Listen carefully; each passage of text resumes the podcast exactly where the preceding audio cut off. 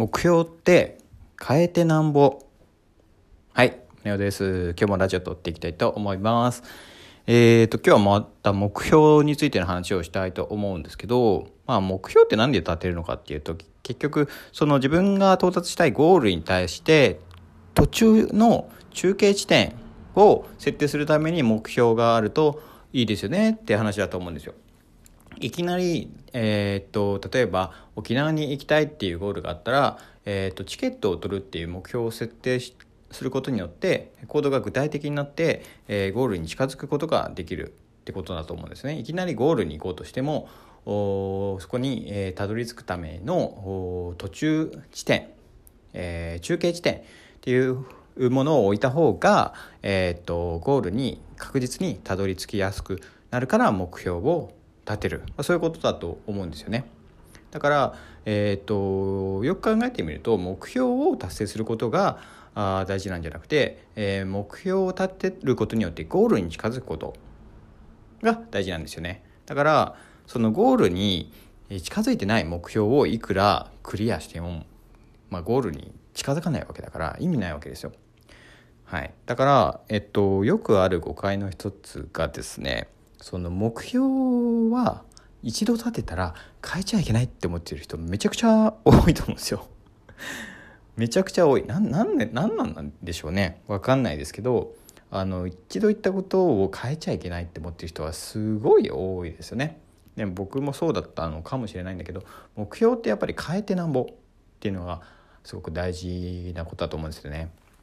で今僕 9, 9月中に体脂肪率を18%以下に落としたいなっていう、えー、っとまあここで言うと、まあ、目標になるんですけど、まあ、それに対してサブ目標というかサブ to do っていうのかな。あその目標を達成するための to do を考えて最初に設定したのは、えっと、まず下半身を鍛えるために毎日スクワットを50回やるっていうのとおとかかと上げを50回やるっていうのとあともう一つ食生活に関して言うとタンパク質をとって糖質を制限する。っていうことを、えーと、 to do としてあげてそれをやってきたんですけど、まあ、2週間弱やってまず、えーと、いろいろ問題が出てきてまず1つ目はやっぱ食生活の問題でちょっと糖質を制限したことによって、え、制限したことによって頭がちょっとぼーっとしてきたり何て言うかなあの考えがまとまらなかったりなんかちょっとイライラしやすかったりするってことが起きたんですよね。でそうそんで、あの当然糖質制限ダイエットとか、まあ、まあ基本的にはまあダイエットとかやんないんであの詳しい知識がないまま、えーと、とりあえずタンパク質を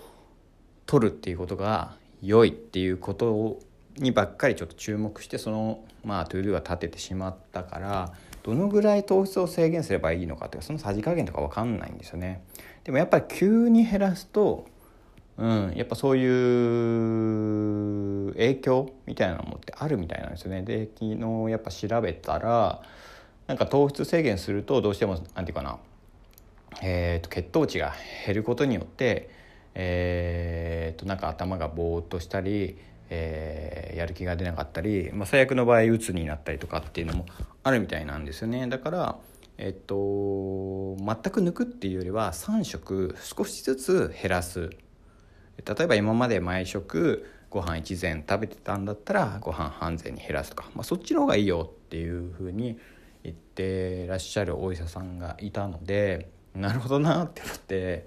今までは単純に体脂肪率を減らすためにえー、っとタンパク質を、まあ、シンプルにねタンパク質を多めにとって糖質を食べなきゃいいんじゃんって、まあ、思う初心者は思うわけですけど、まあ、間違ってたって話だと思うので、まあ、そこは変えようかなと思ってるんですね。でそもそもが別にその体脂肪率18%っていうのもより何て言うかな健康にとかよりアグレッシブにとかなんかそういうふうに生けられるようにえー、っていう大ゴールがあっての目標なので、えー、別に18%絶対に達成するとかどんな方法でも達成するとかってそんなことではないわけですよね。だからちゃんとその自分の健康とか、えー、こう何て言うかなアグレッシブに生活ができるようなコンディション、えーと、フィジカルコンディションを整えたいからそういうことをやってるわけなんで別に目標をね一度立てた目標を変えずにやるってことではなくて都度やっぱ見直していくってことがすごい大事なんだなって改めて思ったんですよね。でやっぱしっかりこう見直していくとどこが悪いのかとかっていうのが分かってきて知識も自分の中に入っていくのでどんどんその次の目標設定とかえー、っと To Do の立て方が上手になるんですよねだから一度立てた目標っていうのはどんどんどんどん変える。でその変える時になぜ変えるのかっていうその、えー、と理由とかね、えー、と理論っていうかな。そういうものをちゃんと調べて、えー、やっていくと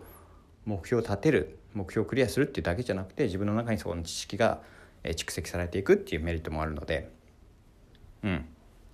なのでまとめると目標は変えてなんぼということです。だから目標一度立てた目標を必ず守らないとって思ってる人は